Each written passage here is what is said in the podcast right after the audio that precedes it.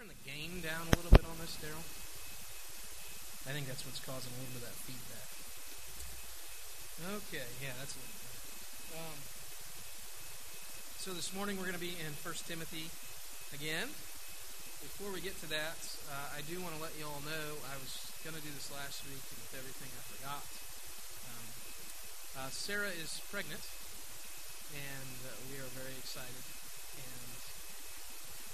We're very early along, and you all know right when I when churches reopened, I wasn't with you a week uh, because we miscarried our, our, our, our child, Hope John, and uh, and so we're a little more nervous than we normally are. And so if you just pray for us, we would take refuge in this.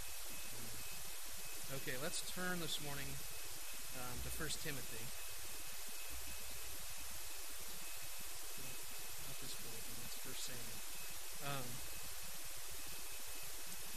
and I'm going to read for us our passage this morning, which is just the first seven verses of chapter 3 of 1 Timothy. And no, I'm sorry. I had several people comment last week uh, on uh, Larry McCall, Pastor Larry McCall, who gave the charge to me at the ordination, and how good of a reader of Scripture he is. Um, I'm no Larry McCall, so but I'll do my best. Uh, okay, 1 Timothy chapter three, verses one through seven. The saying is trustworthy. If anyone aspires to the office of overseer, he desires a noble task. Therefore, an overseer must be above reproach, a husband of one wife, sober minded, self controlled, respectable, hospitable, able to teach, not a drunkard, not violent, but gentle, not quarrelsome, not a lover of money. He must manage his own household well with all dignity keeping his children submissive. For if someone does not know how to manage his own household, how will he care for God's church? He must not be a recent convert, or he may become puffed up conceit and fall into the condemnation of the devil. Moreover, he must be well thought of by outsiders, so that he may not fall into disgrace, into a snare of the devil. Let's pray this morning for God's help this morning. Father, thank you that you have given us your word. We pray that you would give it to us this morning in a fresh way. We pray that your Spirit would help us to see and to hear. We pray this in the name of your good Son, Jesus. So, as God would have it in his timing, we're here this morning and talking about elders the week after I was ordained as your minister, as your pastor. And hopefully, you find me fitting these qualifications, and hopefully, Lord willing, I will meet these until the end. Um, I was talking with one of the pastors this past week about his ordination, and both of the pastors, unfortunately, that ordained him in the 80s have walked away from the faith. Um, one, literally love of money, demanding more and more and more from his congregation, taking a second job, um, and then basically not doing anything for the church, and at the very end, vandalizing the church, tearing cushions, stealing a few Bibles and, hymnals, just awful. It was awful. That happened about ten years after he ordained. And then, and then another man uh, was ordained, and, and one of those men, uh, just about five years ago, adultery, sex.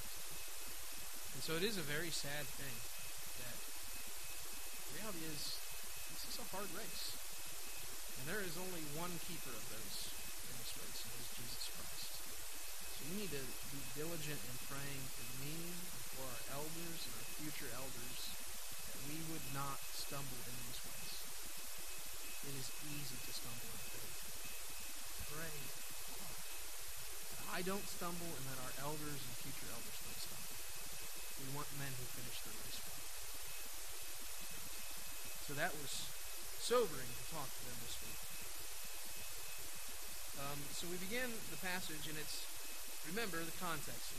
So you have Timothy being talked to by Paul. He's, Timothy's the pastor of this church in Ephesus. There's some problems going on. He says, Timothy, you got to stop these men from talking and causing division because Jesus Christ is the only answer. And these men are causing division by talking about all kinds of other stuff. And then he talks about how men should behave in the church, lifting holy hands and praying, and that women should be quiet. Fitting in the Lord. And then he gives specific instructions about what kind of men need to be leaders in the church. And they're sober minded men. Uh, men who are above reproach. This does not mean sinless men. We're often told in Scripture that so and so was a righteous man, or so and so lived a righteous life, including men like Noah, men like Abraham. But we also know that those men sinned. So it's not a matter of sin, it's a matter of above reproach. Am I quick to confess sin? Are our elders quick to confess sin? Are they not stained by any repugnant sort of sin? And most of the qualifications written about here are character traits. So the quality of the man in office as a pastor and elder matters immensely. There are only a couple of things in this list that are not character specific. Able to teach is not a character trait. Um, husband of one wife, we think is not a character trait, but I think is both a thing and a character trait. Um, and not a recent convert. So able to teach and not a recent convert are really the only two that are not having to do with the character of the man. And he starts out by saying, if anyone desires the office of overseer, of elder, he desires a noble task. And I was reminded of this passage in Romans chapter 12 where we're commanded by God to think soberly about ourselves. So this is Romans chapter 12, verses 3 through 8. For by the grace given to me, I say to everyone among you, not to think of himself more highly than he ought to think, but to think with sober judgment. So one of the things that happens, one of the reasons given about not having a recent convert be a pastor, is that recent converts are very convinced of their assurance of a lot of things that they know very little about. Um, and they think more highly of themselves than they should. and they don't have all the answers that they think they have. This is true throughout life, right? It's not just recent converts. It's young men. It's young women. The reason the upheaval happens is lots of young people think they have it more together and thought through than people who have been there for decades. And it's just not true. And so when we think about what a man has to do to think himself desiring of the office of overseer, he has to be sober about himself. He cannot think about himself more highly than he ought. One of the things that is a big help in our presbytery is the pastor's college that just came. Three years. It's called now it's called New Geneva Academy. And so you'll hear that name sporadically. Um, the reality is the main emphasis of that college is sober thinking. Are you thinking rightly of yourself and your gifts? And can we see those gifts and character traits in you? If we can't see them, we should probably look harder. And if we do see them, we should continue to look harder. Do you have the qualifications of a pastor? Are you thinking soberly about yourself as an overseer? We do not want men who are thinking of themselves more highly than they ought. And this happens a lot, right? To give it a broader picture, because this is, after all, the week of the election, um, many holding office think much more highly of themselves than they are. And it's evident to everyone watching. Everyone can see this person as just, he's pompous. He's just full of himself. And here he is saying, I should be a leader. And it's clear he doesn't have the knowledge, skills, or especially the wisdom to apply anything that he actually knows. This is a common sin, especially among men.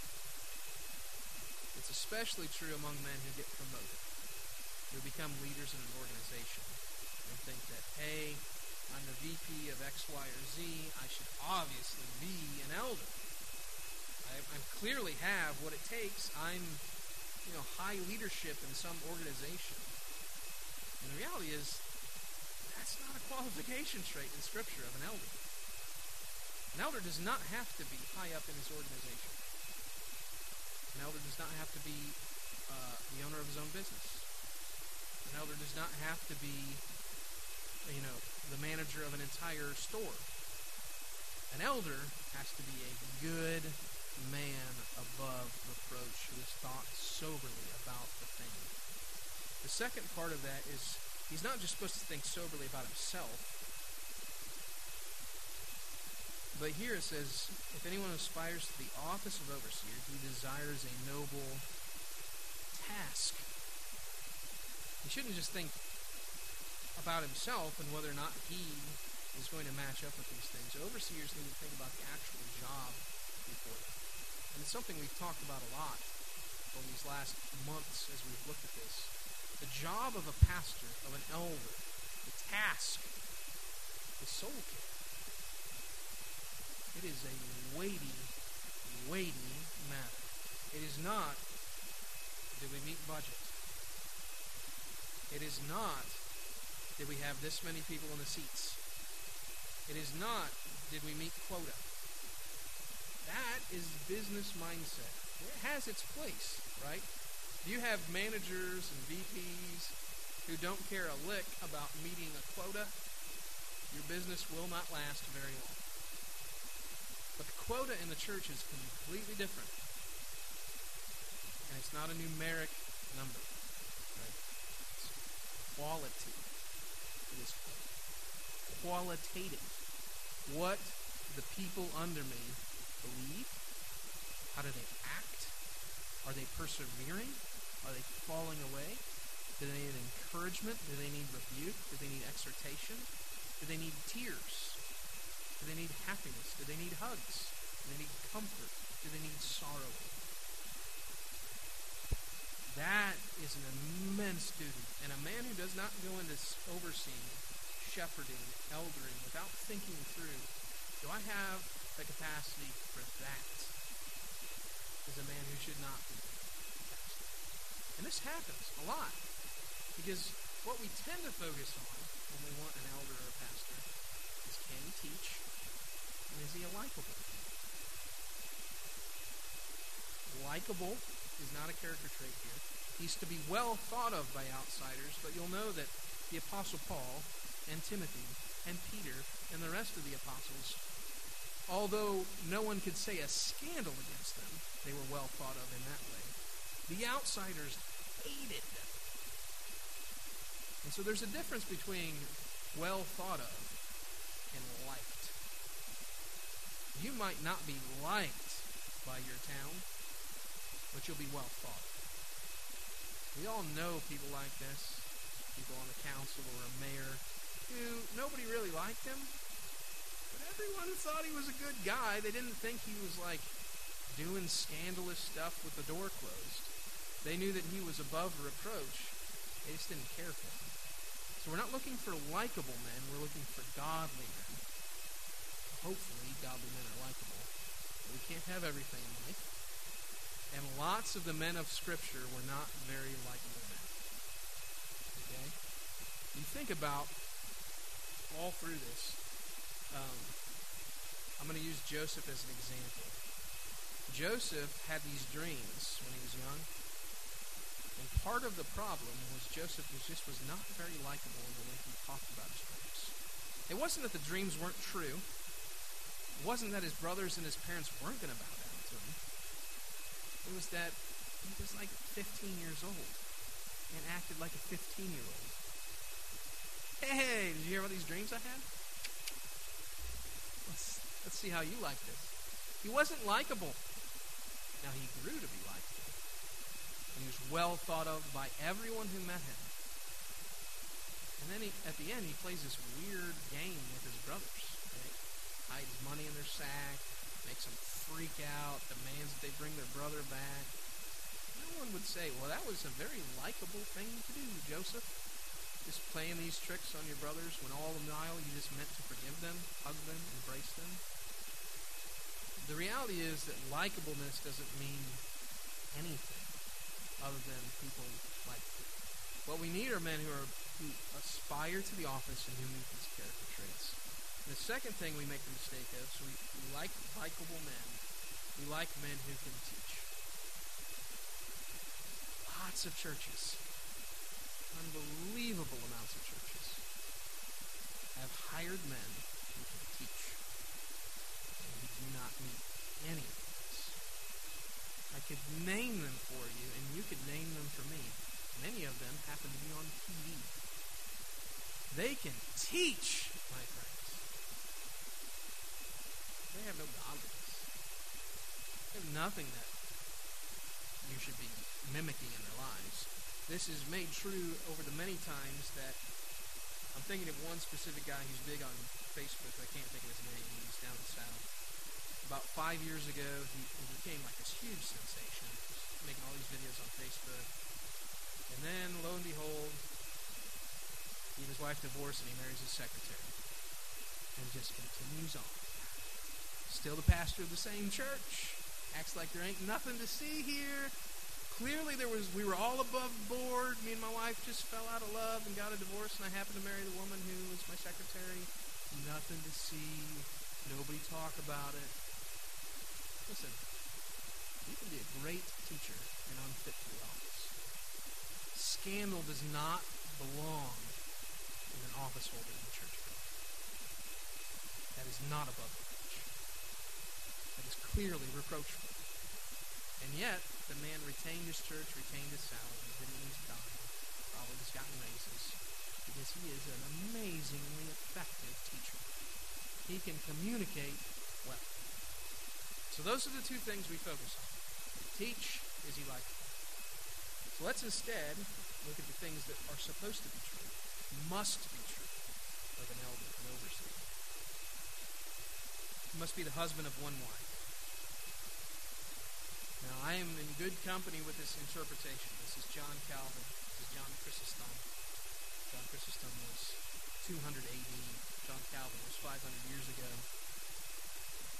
Both of them agree that this idea of the one woman man, the husband of one wife, does not mean he can never have been divorced. They both agree that what it means is you can't be a flirt, a known womanizer, and you can't have multiple women. Polygamy was a real problem in the church. And Paul said, absolutely not. An overseer must not be anything other than a one woman man, a husband of one wife. Now, this doesn't mean, this doesn't give allowances for a man who just got divorced and just got remarried to just have nothing to do in that situation. There needs to be time where we can prove that that man is actually a one woman man. Especially if that divorce occurred before he was a Christian. Lots of sins happen before we are Christians that are reproachful. We're dealing with the present tense. A one woman man now. And so what does that mean? That means a man who was divorced in the 70s, early 80s, who's been married to the same woman since 1982, probably fits the book. Okay? We need to not be tighter than scriptures. We are talking about present day. We're talking about what is the testimony of this man's life currently. This is a present tense reality. Um, this doesn't mean it's a low bar. Lots of men get divorced and remarried lots of times. You have a man who, over the course of 40 years, has had three or four wives, five or eight years each. That's not a one woman man. If you have a man who you know flirts with everybody, at the grocery store in the checkout line, with the waitress, makes everybody feel just a little bit uncomfortable, not a one woman man. Okay? If you have a, a man who you discover sexual sin with, right? I'm not going to get into too much detail. Listen, one woman man is not a man who uses a computer screen or a magazine. Okay? One woman man is not a man who looks at other women. This is absolute. And so we need to be very careful when we, when we think about who we're putting in office. And so this is especially a point where the women of the church are helpful. Okay? My wife has a very good sense of, eh, I don't think I like this guy. Immediately. Just instant. Lots of women have. Because lots of women have to deal with lots of creeps. And they have to be able to figure it out real quick. Because they don't want to get in a situation where they're alone with a creep. Women of the church, you are important in this. If we begin the, process of ordaining a man, and you think, creeps me out. He just, he just, something about the way he talks to us, something about the way he looks at other women makes me uncomfortable. Come and tell the other officers, tell your elders, tell your pastor, tell me. We want to know things. We do not want to get in a situation where, for whatever reason, we didn't see it. And three years in, we have an overseer, an elder, who's committing adultery with a woman in our church. We don't want to get into that if we can help it. So be vigilant. Don't think that what you see doesn't exist. Tim Bailey, who was here last week, just drilled this into our heads for the last three years. See what you see. You see it and you think it, probably more than likely right. That's the problem with a lot of us is we see it and then we just pretend like it doesn't exist. This is important stuff. When we're in the process now of ordaining our own, own elders, right? That's our hope. That's our goal as a church. Get at least two men ordained to the office of elder so that we be, can become, by the books, a particularized church. We have a couple of men up, and you think, not that guy. Not that guy. Come on. Do not be shy about it. You will not be judged for having a thought, an inclination. Okay, this is important because all of us together are caring for one another, and we do not want to put a man caring for souls who no one trusts. He can't do his job well, and you won't trust him. So you must be a one-woman wife, or one, one husband of one wife, a one-woman man. Sober-minded.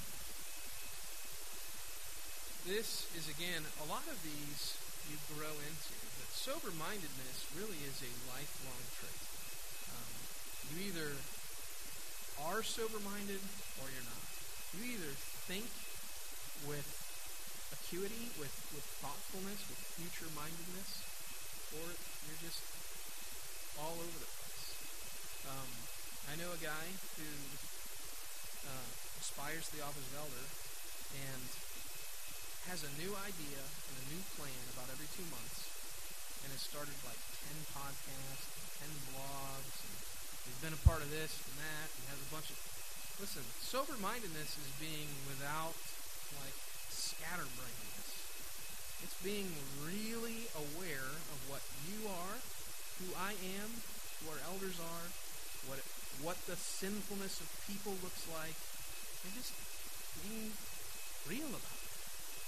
Not giving more weight to that, less weight to that.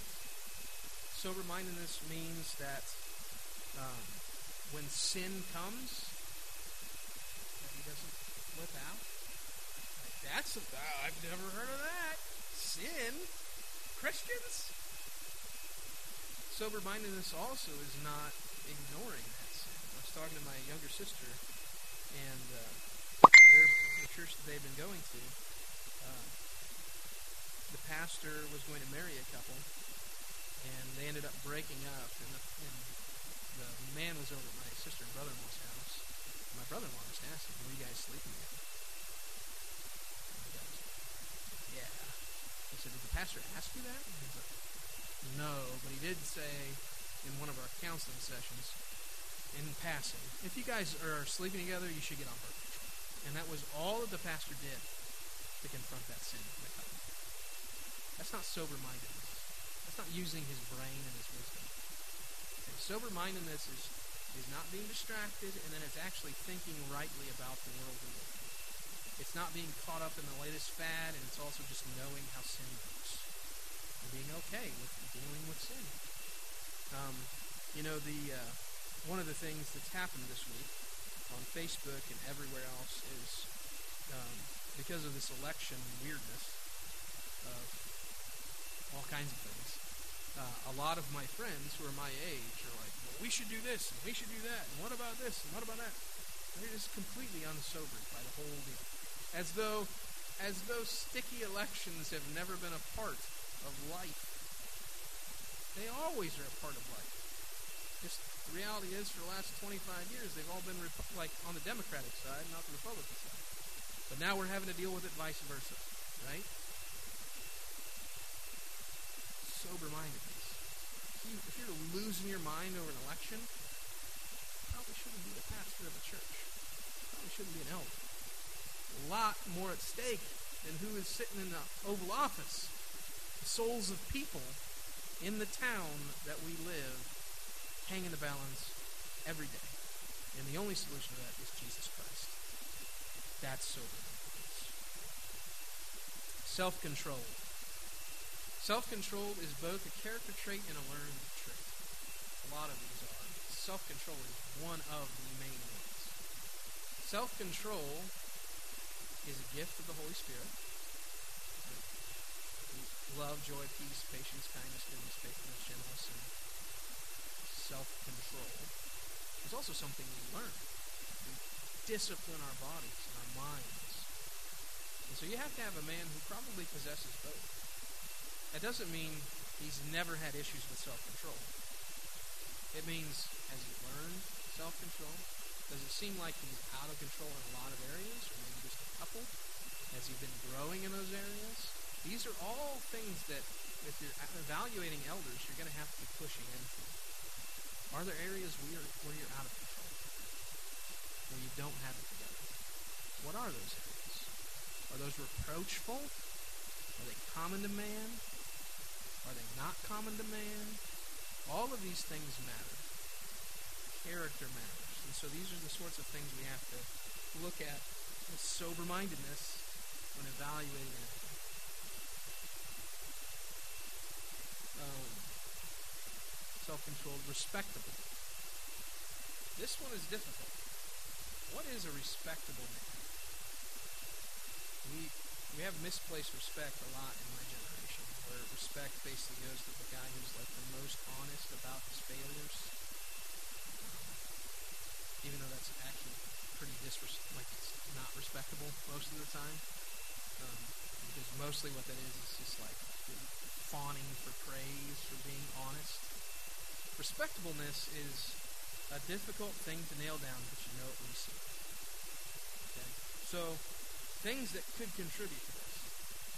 Maybe like Slav, Slavics. Right? If I were a Slav, you wouldn't think I was that respectable. My house was unkept. I just wouldn't think I was that respectable. Now, right now, you'll have to excuse the mess going on at our house, both in the yard and house. But hopefully, within the next few weeks, we will no longer be disheveled on the outside, but actually cleaned up. But those are things that matter.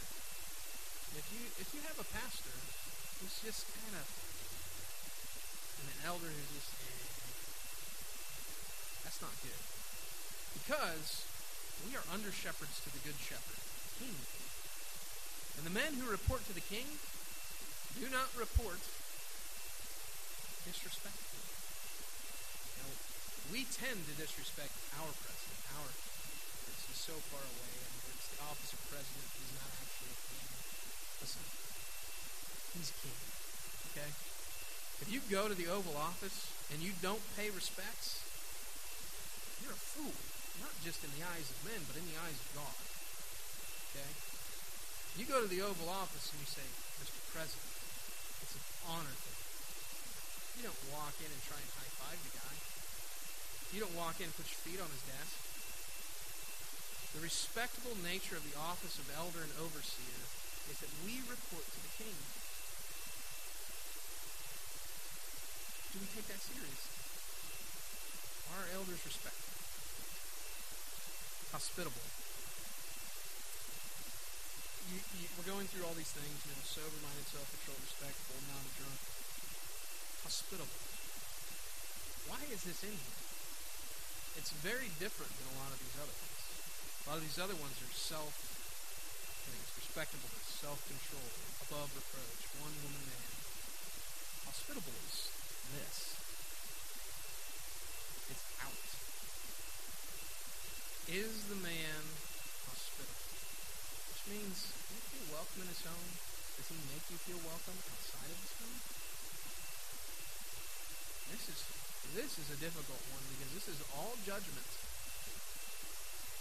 This is not easy to nail down because you can have a man who invites you to his home. You feel uncomfortable the whole time you're there. Like pins and needles. What's going on? Um, Sarah and I know a couple who who have a house and you just feel like maybe you shouldn't touch anything while you're there and he just kind of always on pins and needles. They're very nice. The food is good. It's pleasant conversation. It just feels like maybe if you move the flower pot two inches to the left, that they'd probably talk about you when you leave. Okay. Um, and then we have another couple who we thought would be like that. He's an attorney. He was the state budget director for Indiana for ten years. Right? He's the reason Indiana has been in the black since Mitch Daniels. Okay? He was Mitch's budget director, Mike Pence's budget director. You would think that going into this guy's house, and he and he stands just he's, a, he's an erect man. He just stands with a perfect posture, clicks his heels a little bit. And you think going into his house, would just be really uncomfortable. And we both went and we're like, this is so nice. I feel so at home here, so at ease here. So, like, I could just stay here for hours with him and his wife and his kids. And so we had this expectation that this would be not a hospitable. And then it turns out he was extremely hospitable. We were just kind of afraid to get to know him because it just looks like he might not be hospitable. Looks can be deceiving. And so, do you have a man like that? You, you want a man who's like that. You want a, a man who has a wife and this gets into the next set. Um, well, down a ways. You must manage his own house. Okay, hospitable, able to teach. We've already kind of covered that. You don't want a guy you can't learn from. You don't have to demand perfection from the pastor. Um, one of the things, one of the failings of one of the churches Sarah and I were part of was a man followed another man in the office of pastor who was an adequate preacher, but he wasn't a great preacher like the previous one. It's just very difficult for the congregation. He was a good preacher, but he wasn't a great preacher. We have to be careful of that. But we do want men who can actually teach. We want men who say things that are helpful, not just from the pulpit or in a Sunday school, but person to person. We want men who can actually say things that help people not a drunkard. Okay, now we're getting into visible sins. Like what what is a man who's above reproach? Well, he's these character traits, and then I'm drunk. Okay? And you think, well, why is this? Like, surely we kind of know this, Paul. If he's above reproach, clearly he's not drinking all the time. And we know a lot of people who are pretty much above reproach, but just drink too much. This can't be true of a pastor. It cannot be true of an elder. We can't have men who lose it. We can't have men who lose it. This is not optional. This doesn't mean a pastor can never have a drink. If you walk in and this guy's tipsy, red flags, real problems. We are not to be drunk on wine, but filled with the Holy Spirit. You do not want a man in office who drinks because it's the opposite of filling with the Spirit. If you don't have a Spirit filled man, you ain't got no hope. Okay? Elder cannot be a drunk. Spirit filled is not violent but gentle. Violent men, this is a striker. That's what the word means. Just immediately to fisticuffs. Um, have a good friend. I think he should be an elder. This was the sin of his youth, right? He would walk into a bar, lock eyes with someone, and immediately they'd be going at it. Um, this is true. Like this is sin of my family. Uh, this is maybe five or six years ago. Many of my dad's brothers and cousins, who are all in the age of about 60 to 55 to 65, a lot of them, not my dad, but a lot of them drink a lot. We're at a family reunion. We started drinking about, eh, we'll say 10 to be generous in the morning. Drink all day. About 11 o'clock at night, a group of about six or eight of them decide to go down to a bar downtown in my hometown. Get into a fight with the owner of the bar at 1 o'clock in the morning. We don't want men who are prone to that. We don't want a guy who can pick a fight at 60 years old. Okay? It's not respectable, and it's just downright demeaning. And yet, here we have this command that elders must do. It's easy to go to physical blows with people. It is much more difficult to be gentle. Okay? This is the mark of This is the mark gentleness in the midst of very great diversity, very great argumentation, right? So, um, as much as I admire our president, Donald Trump, Donald Trump could never. And not just because of many other things, but because of this. The guy is not gentle. He is a striker. He just he if if he were prone to actually using fists, you know that he would have been in about 30 fist fights by now in office. But instead, he does it verbally. He punches verbally. It's just not appropriate for a pastor. It's not appropriate for an elder. Okay. Now, Donald Trump has a lot of other traits. Good. But that alone keeps him out of the church. A thousand things aside. Whether or not the guy's actually a believer is another question entirely. But even if he is, he can't be an elder of uh, not quarrelsome, not picking fights. I'm going to kind of go through these quickly now. I, we're about out of time. Not a lover of money. Uh, I talked earlier about the man who ordained another friend of mine, another pastor friend. Just in love wealth, fell in love money. Um, this comes out in a lot of ways. Managing your household well is part of it. Um, guy racks up debt because he can't manage his household. You either repent of that sin and start managing well, or you become a lover of money. Money becomes the thing, and, and salary becomes the thing. Um, this can't be true. You cannot have a demanding pastor. Uh, you cannot have demanding elders. Uh, always wanting more and more, extracting. We watched the, the cartoon Robin Hood last night.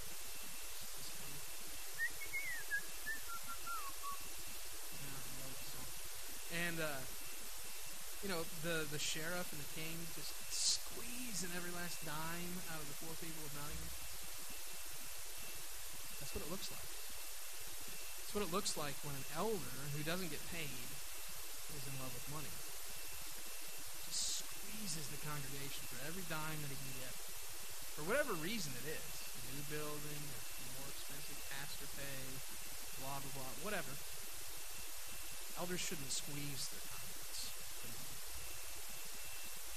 Uh, must manage his own household well with all dignity, keeping his children submissive, for someone does not know how to manage his own household. I've talked about this several times in many sermons. But if a man's children are out of control, he's unfit for office. For this very reason. The church will be out of control. You can't, if you can't do it at a small level, with really pretty easy to manage behaviors, right? Children. How in the world are you going to deal with actual adults who we think children are stubborn, but we know that adults are actually the stubborn ones. We are the ones with sins and things that we don't want to give up or say no to. If he can't do it with a five year old, he definitely is not going to be able to do it with an old. Set in their ways, refuse to come to the table. This is not a good situation. Must manage his own household well, keeping his children submissive. He must not be a recent convert, we've already talked about that, or he becomes puffed up with conceit and falls into condemnation of the devil. Moreover, he must be well thought of by outsiders, so that he may not fall into disgrace, into the snare of the devil. There's twice there at the end. Um, not a recent convert, so he doesn't become puffed up with conceit and fall into the condemnation of the devil. Well thought of by outsiders, so that he might, might not fall into disgrace, into the snare of the devil. Outsiders. Why does it matter to outsiders? Outsiders sense in a pastor something that they can get their foot in. You better believe that your church will be full of people who don't believe but want to use your pastor or your elder for what they can accomplish in. And if they sense in a pastor and elder the ability to get your foothold with someone like that, it will be destructive to the church. And we've all seen it. We've all seen men from outside who use a pastor and overseer to manipulate an entire church and people. Um, here, here are a couple ways this plays out. So, I know a pastor who will not discipline a man who is very wealthy in his church. End of life attorney. Brings in tons of money to that church's bankroll through the death of people who give estates to the church. Okay? And that man saw 25, 30 years ago that that pastor was not quite respectable. He could get a foothold in his And so now, 30 years later, there's no way that that pastor will do anything to that guy. Destruction of the church. You have a man now who is not a pastor, should never be a pastor, should never be an elder, because he denies that Jesus is the only way to Christ. He's in love with the world. He's in love with his money. Didn't the name of his kingdom. But he's actually the one who calls the shots in the church. That's what's going on. An outsider is now inside the church running the church. You have to have a pastor who is well thought of by outsiders, so much so that they don't think they can get any skin on him. They can't get a foothold with your overseers, your elders, your pastors. Because if they think they can, they will. Right? You got guys who have golf buddies, right? Who think they can, and then all of a sudden all the golf buddies are in the church, then all of a sudden they're doing what all the golf buddies want to do. That's a bad sign. Okay? This is what it means to be well thought of by outsiders, so that you will not fall into disgrace and the snare of devil. Not a new convert. Why is this about condemnation of the devil? So the condemnation of the devil, right? We look at Old Testament passages like Isaiah 28, Ezekiel 28, Ezekiel 14. The sin of Satan was that he was an exalted one. He thought real highly of himself. And then exalted himself over God. Recent converts, those can become puffed up with conceit. They can think themselves more able to do more things than they actually can. It just leads them into the same condemnation of devil. Which that it gets stripped away. We don't want that. We want our young converts to grow into old converts. And so we don't hand them a church at 20. We say, I'm glad you have fervor. I'm glad you have zeal. Keep the fire burning and lit. And when you have a little more maturity, when you've seen a little bit more stuff, when you've studied the Bible a little bit more, when you've seen the destructive power of sin, of yourself and others, then with fervor and zeal you can serve the church as pastor. When you're a little bit older. And delaying things like that doesn't take away anything from the power of a, of a pastor. Um, this is something I've had to tell myself repeatedly. I'm 37 now. Feels like I've been alive for a long time without doing the thing that I think God has asked me to do, which is to be a pastor. And yet, God is, God is not, like, surprised. He's not dismayed. It's good. I was a young convert for a long time. I needed a lot, a lot. I've talked about this. I needed two by fours of correction to not be conceited. Young converts need that. Oh, don't talk. I mean, you just think of what would happen if a 22 year old decides he's going to be a pastor, becomes a pastor, and then he sees a sin that he personally hasn't struggled with in someone who's 60. And he's like, why would you ever do that? That's such a blah, blah, blah, blah, blah, blah. That's not going to end well. That's not going to be a gentle way to deal with sin. Uh, the young converts can, can easily fall into that condemnation, and so this is really a protection for the young people of the church, as much as it is a protection for ourselves. It's for them as well. So there it is. There's what we need to be looking for as we search and as we pray for elders here. And it's what we need to be praying for our elders currently. So Tim Wegner, who was with us last week, who gave the charge to you as a congregation, he's one of our elders in Bloomington. Andrew Dion and Renton Rathman are down in South Carolina, Trinity Presbyterian Church down there. They are our elders. He's the pastor. Andrew's the pastor, Renton is one of his elders. Pray for them that they don't fall into these things. And then pray that God would, by His kindness, give us men like this one. Because as important as growth is for our church, godly leadership is just as important. If we were to quadruple in size next week, but have no one else to share the load, wouldn't be a good situation, probably. But if we grow and our elders come along and we have some men who can share the load, God will give us more, how God works with his elders, and with his people. So let's pray for them. I'm going to pray and then we're going to stand and sing. Well, no, it's communion. Why didn't you say something? I've been preaching this whole time. You guys should have cut me off. Joe, it's Communion Sunday. You can do that just one time, Rick. You can only use it once. Everybody gets one free card. That's about 20 times, so you should be good for a couple of years. Um, I'm sorry. I really am. Let's uh, let's have the men come forward. We will have communion.